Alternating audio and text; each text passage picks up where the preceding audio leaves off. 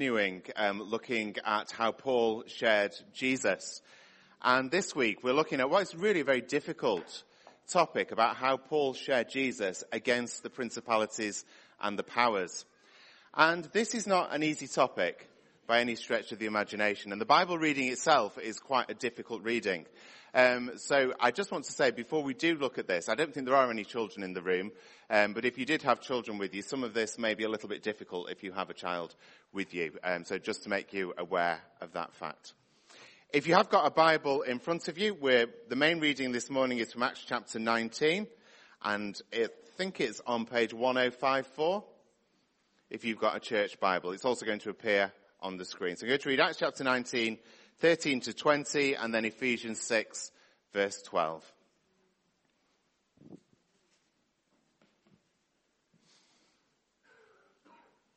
Some Jews who went around driving out evil spirits tried to invoke the name of the Lord Jesus over those who were demon possessed.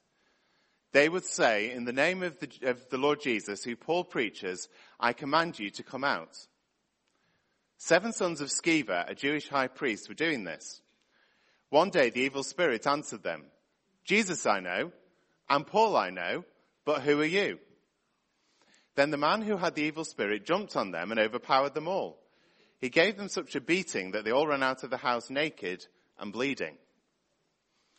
When this became known to the Jews and Greeks living in Ephesus, they were all seized with fear, and the name of the Lord Jesus was held in high honor. Many of those who believed now came and openly confessed what they had done. A number who had practiced sorcery brought their scrolls together and burned them publicly. When they calculated the value of the scrolls, the total came to 50,000 drachmas. In this way, the word of the Lord spread widely and grew in power.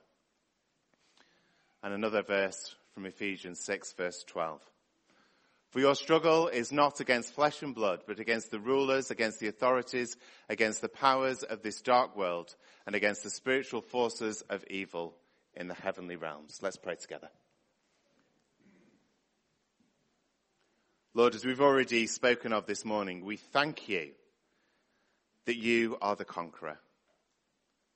We thank you that the victory is already yours. We thank you for the wondrous cross that we have sung about this morning.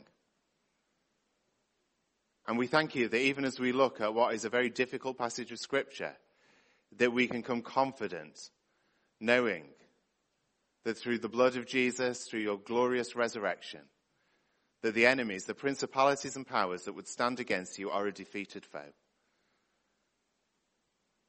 And so in Jesus' victory, we look at these verses this morning. Amen. I want you to imagine a scene for a moment. You're on holiday. It's quite a nice feeling. And I don't know if, if, you're anything like me, but often the only time I get to read a newspaper these days is either on holiday, if I'm in um, somewhere that has newspapers lying around, or in a coffee shop. So let's think about the nicer one of those two, being on holiday. You're sat there in your comfy chair with breakfast being served, and you open a paper. And inside the paper, you read a headline, and it might be one like this.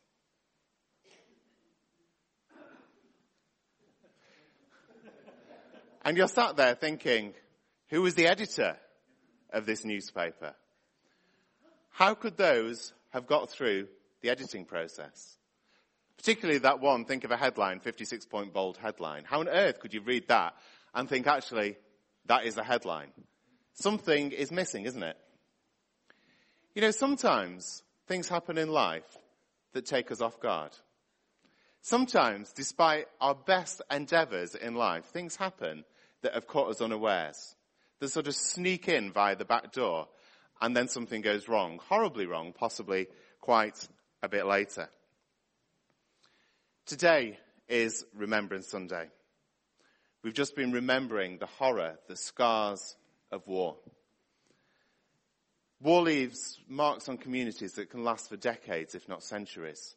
Some of the problems in our world that we face today go back to the time of the Crusades and even before. 101 years ago, tomorrow, the guns of the First World War fell silent. But as that peace was called, historians estimate around 17 million people were left dead. 17 million people killed because of human violence. But I wonder if we could rewind the clock a little bit further. I wonder how many politicians in those first years of the 20th century, how many politicians and monarchs who were reigning at that time could have thought that their policies, thought that the military build-up that they were allowing to happen could have actually have caused such devastation. Or I wonder whether it just snuck past them, almost unannounced. See, evil is sometimes out there in front of us, isn't it?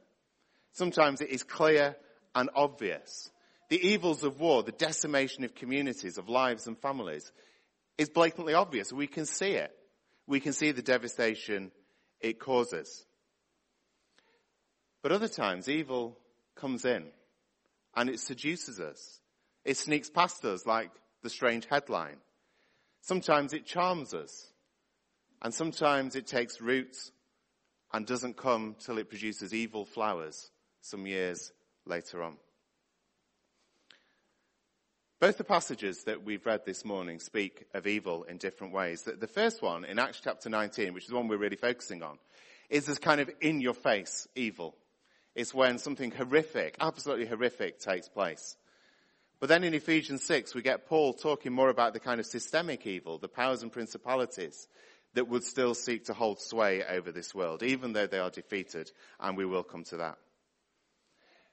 But as we look at these passages on a day when we're remembering horror and evil, can I encourage us not to be downcast?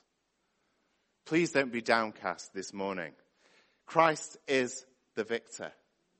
Christ has risen from the dead. Evil is conquered.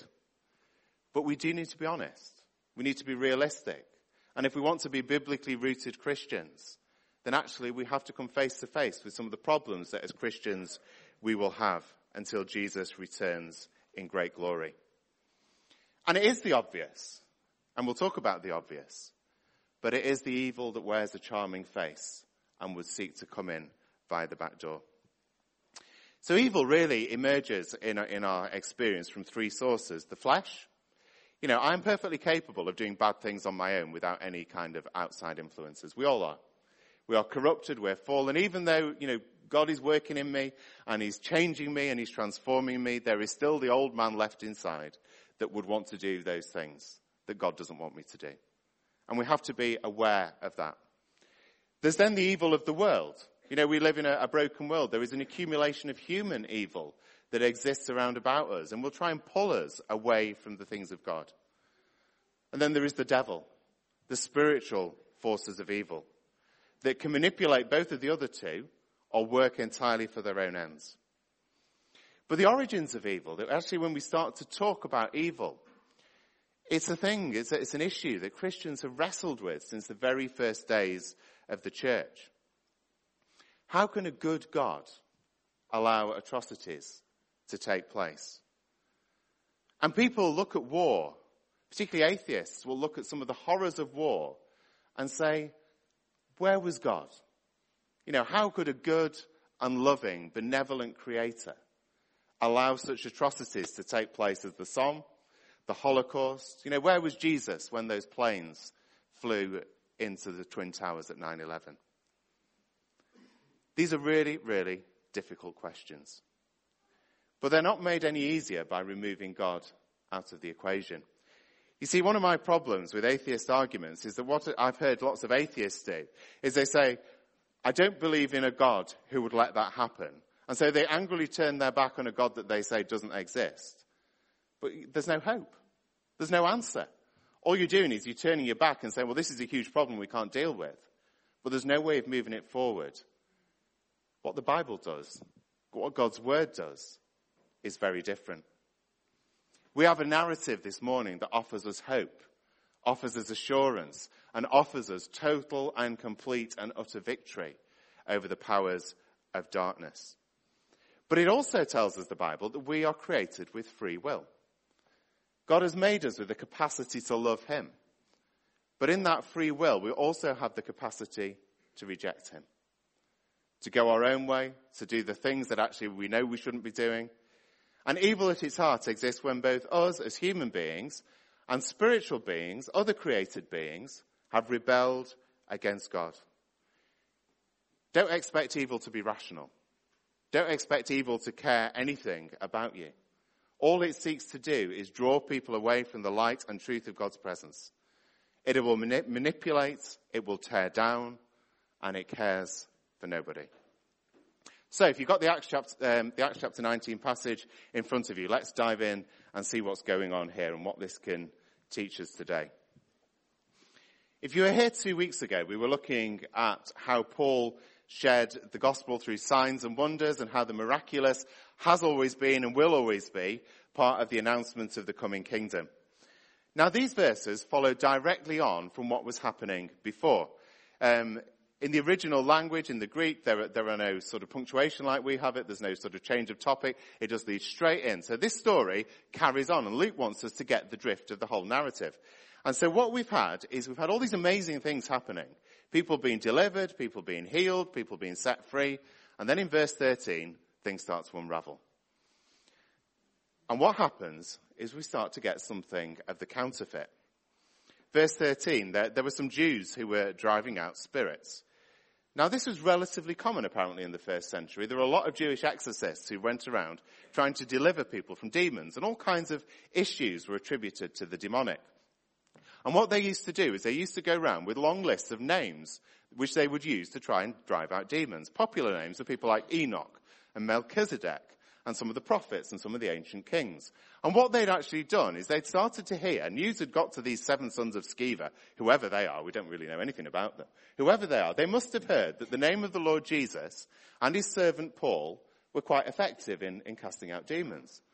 So they think, okay, well let's tag these two names onto our regular list of all these heroes of Israel and let's see if it works. Let's give it a go and let's see what happens. And then we get something quite different that takes place. Because the wonders of God can never be separated from God himself. It's a very dangerous thing to seek spiritual power but separate it from Jesus Christ. And what we see is that things go horribly wrong. And here comes the first shock. See, in the first century, in a very sort of spiritually superstitious environment, there were lots of things that were hoax and fakes. A number of years ago, we were in Greece in a place called Parga. If you're looking for somewhere nice to go on holiday, I'd recommend it to you. Um, just in the north, up near Macedonia. And we went to this river. Doesn't that look nice? Yeah? And we swam in that river. And it, and it was beautiful. It was nice and cool and it was just the colours that it looks like on the, that picture. Until I tell you that the name of that river is the river Styx. That's the river that in ancient Greek mythology, the boatman would take you across with his scythe into the underworld. Now thankfully we swam across it, we didn't end up in Hades, which, which was quite a relief. But by this river there was a museum. And in the museum they were telling us about what used to happen. And apparently people would go to this place to go and try and encounter their dead relatives. And so they would go into this building, they'd be given hallucinogenic, halluc- can't even say it, hallucinogenic drugs, and they were faking a spiritual experience. That's what the Greek priests used to do.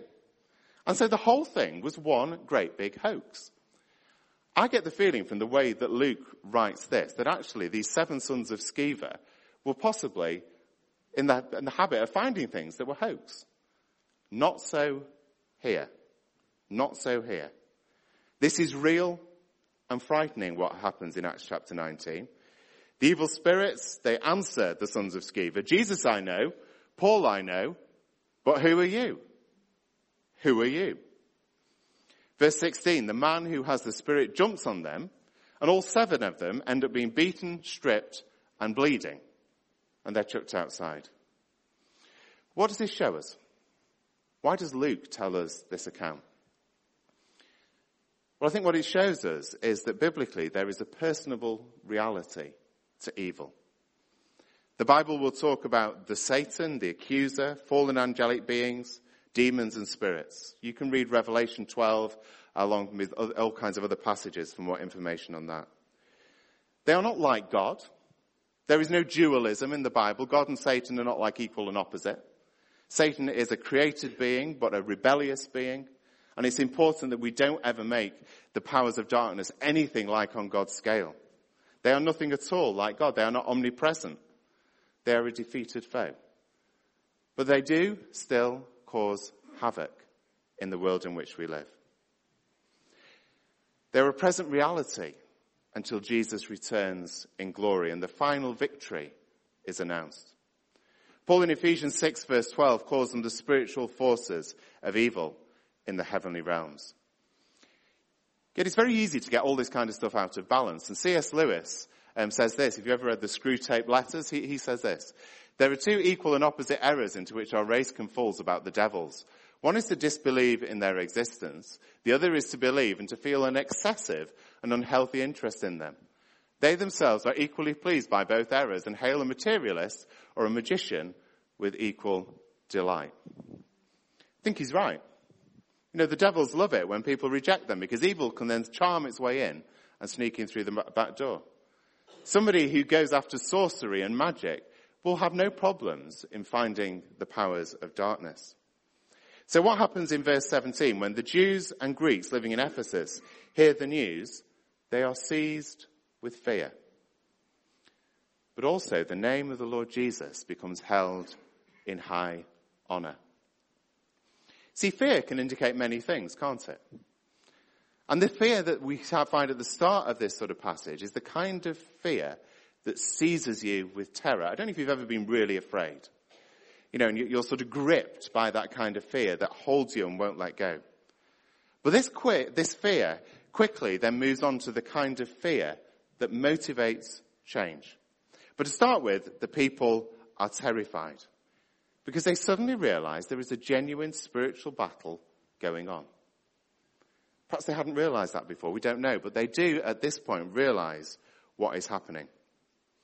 Now, as Christians, as C.S. Lewis points out about the rest of, if you like, humanity, there is a, there is a separate risk really for us as Christians. And that is when we start thinking about the devils, about demons, about possession and things like that. We can either do those two things. We can deny it and say, well, these are all primitive stories and they have nothing to do with us. Or we can obsess about it and behind every problem that we face, we can start to see some spiritual power at work. The New Testament doesn't allow us to make either mistake. It doesn't allow us to go to either extreme. We find there is a real problem of evil. Sometimes it is that harsh and unwanted truth that these powers and principalities will undermine, will seek to tear down. However, remember it's still a defeated foe. But today, can I encourage us that we do not need to live in fear because Christ has conquered. Now just say that again. We do not need to live in fear because Christ has conquered. Let's say it together. We do not need to live in fear because Christ has conquered. Sometimes, however, we may encounter evil as they did in Acts chapter 19. If that ever happens, we need to treat it as Jesus did, in obedience to the way Jesus did. If ever in your own personal life you feel you've encountered some kind of evil in that way, can I encourage you not to do that alone? Come and seek out those who are leaders in the church, seek out those who have more experience in that area. In the occasions in my ministry when I've been called to anything of that nature, I would always take other people with me. Never do it on your own. But know that again, we don't live in fear. Well, look what happens here. Very quickly from the people being afraid, it leads to people honoring Jesus and then to confession and repentance. See, evil on this occasion is blatant and in your face. But at other times, evil comes wearing a charming face. Look at verse 18. The confession is about those who believe in Jesus and are now confessing what they had done. And we start to find out there's been a lot of people in Ephesus who've had scrolls. Now apparently, in Ephesus, there were these things called the Ephesian scrolls, which were scrolls that people would buy that were very valuable, that were full of magic. And they were full of magic incantations. And what happens is that people had been seduced by this. This was the culture. And people had bought into this kind of thing. A couple of weeks ago, it was Halloween, wasn't it? And as a church, each year we either have a here, a light party, or we support something that's churches together in the, in the village, um, so that our young people, our children can go and celebrate not the darkness, but the light of Jesus Christ that shines into this world. And I think that's a really, really important thing that we do. Um, J. John, the evangelist, wrote what I think was a really good article on Halloween and on encouraging us as Christians not to have anything to do with celebrating something that might be evil, but to focus all our energies on celebrating Jesus. Just listen to what he says. I'll read an excerpt from it. It says, the most dangerous evils are not the clumsy figures in skeleton outfits knocking on your door. They are infinitely better disguised. In the real world, the most deadly evil doesn't turn up with nocturnal cr- cries of trick or treat. Instead, it tiptoes around unannounced in broad daylight. It is there in the sudden opportunity to cheat in an exam. The gentle request to submit an, infl- an inflated expense claim. The boss's quiet inv- invitation to vote in favour of something illegal. The problem with the road to hell is that it never states its destination. By focusing on the recognizable and the grotesque, Halloween obscures the fact that most evil wears a charming face. The charming face in, in Ephesus was that it was magic, it was superstitions, it was things that everybody was doing. Ever since Genesis 3, when the serpent slid its way into the garden and had that very subtle conversation with Eve, trying to tell her half truths to get her to disobey God, evil has been doing the same thing ever since. Evil often sneaks into our lives, masquerading as a good experience. The horrors only come later. You know, very few alcoholics or drug addicts set off with the purpose of becoming an, an addict. It's the charm of the high, the extra bit, the repeat of the experience. Very few people head off to have an, have an extramarital affair. But it starts with being charmed, with being seduced, with being pulled into something that leads to problems. Gambling addiction, the promise of extra money lures people in. Rampant materialism, the idea that we just buy our way into happiness, just around the next corner, the next thing, the next holiday, that's the thing that will get us there. And yet what we found, just as Eve did in the garden, is that these things that come with half-truths enslave us, bind us, and prevent us from having all the freedom that Christ wants us to have. Some evil will be blatant. It will be the verse 16 type of evil. Others slides its way in and subtly gets under our skin. But in verse 18 and 19, what we see happening is that this fear turns into repentance, turns into confession. You know, it's good to fear unrepented sin, actually. It's good to fear those things that will destroy us, but it needs to lead us to that place at the cross where Jesus offers us forgiveness. What about us today? I'm guessing that we probably haven't been ensnared by magic scrolls. But there may be those things in our life that has got a grip of us, that is holding us, that is preventing us from being all we're called to be in Christ Jesus. But now we come to the very good bit. Colossians 2, 13 to 15. Paul writes, When you were dead in your sins and in the uncircumcision of your flesh, God made you alive with Christ. He forgave us all our sins, having cancelled the charge of our legal indebtedness, which stood against us and condemned us.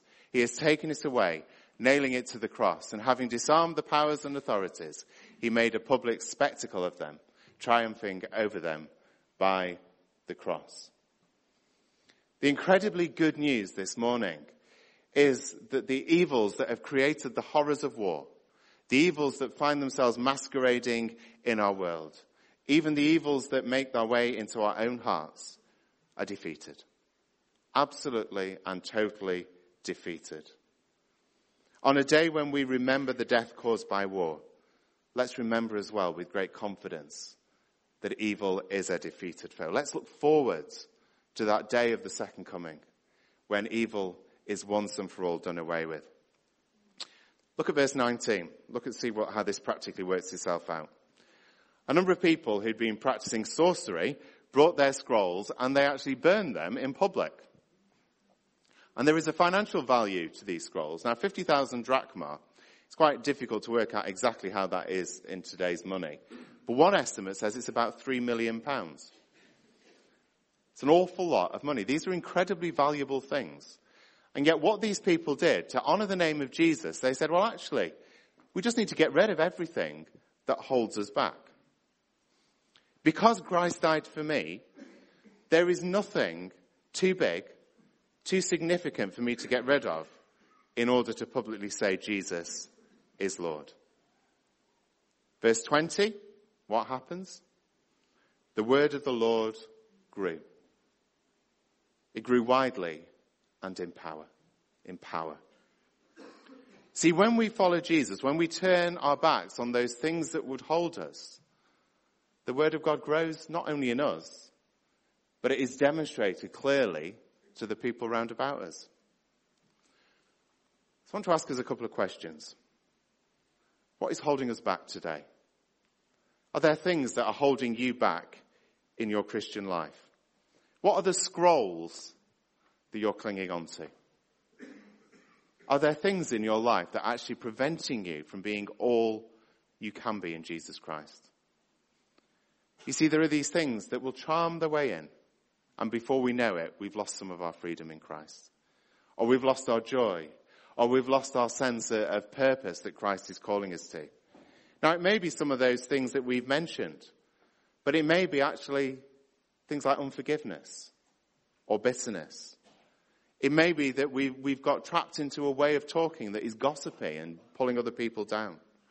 It may be that we've got hateful attitudes in our hearts that are actually pulling us away from Christ and we have succumbed to the charm of evil. It might be, as J. John mentioned, those things that creep into the workplace that mean that we're actually not working honorably and honestly as Jesus would want us to. The good news this morning is that only God knows what's in your heart. I have no idea what's going on in your life. You have no idea what's going on in the, the inner bit of my heart, but God knows. Jesus knows. What is it? What are those scrolls that perhaps we need to bring into the light of God's presence? There's a bit of a scary encouragement from this passage as well. You know, we're very good at being individualistic, I think, in our, in our society, and we, we do things on our own. And so, you know, if I say, well, let's, let's pray and let's deal with that on our own, we'll, we'll probably all shut our eyes and look prayerful and say something to God. What happens here? This happens in public. This happens in public. Now I'm not, do not worry, I'm not going to take the microphone round and say who wants to confess their sin this morning. That would be deeply inappropriate. But I think there is a sense in which, you know, if we're going to confess and we're going to move on and let go of those things that would hold us back, it can't just be something we do in isolation. This is where we need our small groups or our trusted friends or just one person you might be, be accountable to. To sort of say, actually, I'm making a stand on this. I'm actually going to put these things behind me that stop Jesus being Lord in my life. These things that I don't know where they've originated, but they've actually got a grip. They've turned into sin. I've fallen into ways that Jesus isn't calling me. See, the charm of the world and the devil will seek to pull us away. Jesus always seeks to draw us close to him. The whole of this sermon series has been about how we share the good news. How do we share Jesus? How do we share Jesus in a world that is beset by all the kind of evils that we've been looking at this morning? How this Remembrance Day, when we think about all the horrors of war, do we be light in the darkness? Well, next Sunday we'll be starting a, a, short sermon series in the book of Micah. If you know anything about the prophet Micah, it's, it's full of prophecies that point us forward, point us to the coming of Jesus and to all the ministry of Jesus that will, will follow on. And we'll be working through that up to Christmas. Not long till Christmas now. And at Christmas we'll hear again, as we do every year, those amazing words from the beginning of John's Gospel. The light shines in the darkness, and the darkness has not overcome it. In that same passage, it talks about how John the Baptist was meant to be a witness to the light. He wasn't the light, but he was a witness to the light. How today are we going to shine for Jesus? Well, it's about knowing what Jesus has done for us. It's about being prepared, like Paul was, to give an answer in season, out of season. It's about being prepared to argue for Christ with the intellectuals in Athens, whoever those people are in our own life. It's about being prepared to take those bold prayers that actually we say, Lord, would you do something miraculous in somebody's life to point people to you? And it's about making a stand, as we see in this passage, against that which would seek to destroy and rob us of joy in Jesus Christ. Do we believe the conqueror has risen this morning? Amen. Do we believe that Jesus sets us free? If those things are true, then there is nothing that we can give up that isn't worthy of Christ. So can I just encourage you today? This is not an easy topic. It's not easy to talk about evil. It's not easy to talk about the principalities and powers. They will seek to destroy. They will seek to rob. Sometimes it will be blatant. Sometimes it will be very subtle. For this Remembrance Day, can I encourage us to remember Jesus, who calls us to shine in the darkness, the great God who has conquered evil so that we can live in freedom. Let's pray together.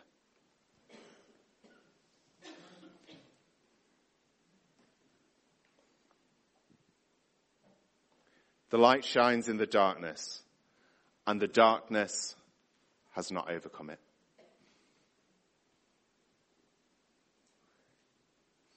Lord Jesus, we thank you that you came as light of the world. We thank you that you shone into the darkness that was holding us. We thank you that by your sacrificial death on Calvary, when we turn to you in repentance and faith, we can know the forgiveness of sin. We thank you that at the cross you announce your victory over the powers and the principalities. And so, Lord, this day we just pray that if there are things that are holding us back, Lord, help us to have the courage to bring them into the light of your presence.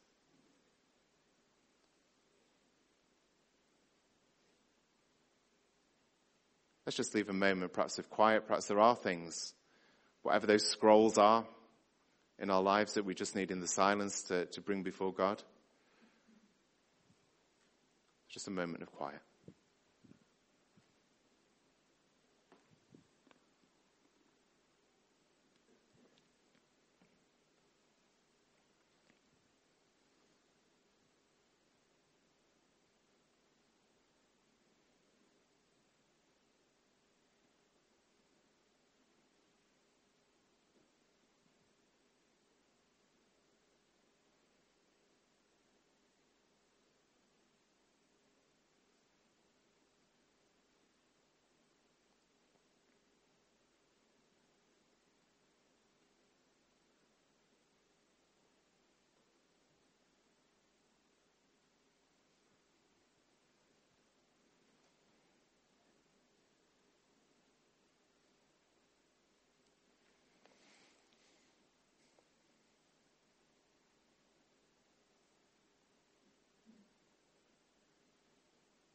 Lord, the victory is yours.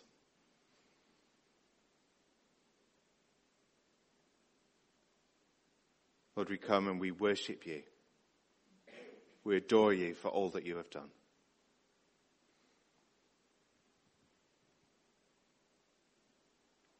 Lord, you are robed and clothed in majesty. You are high and exalted.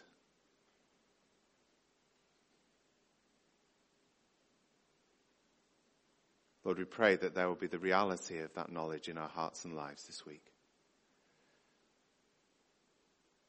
Amen.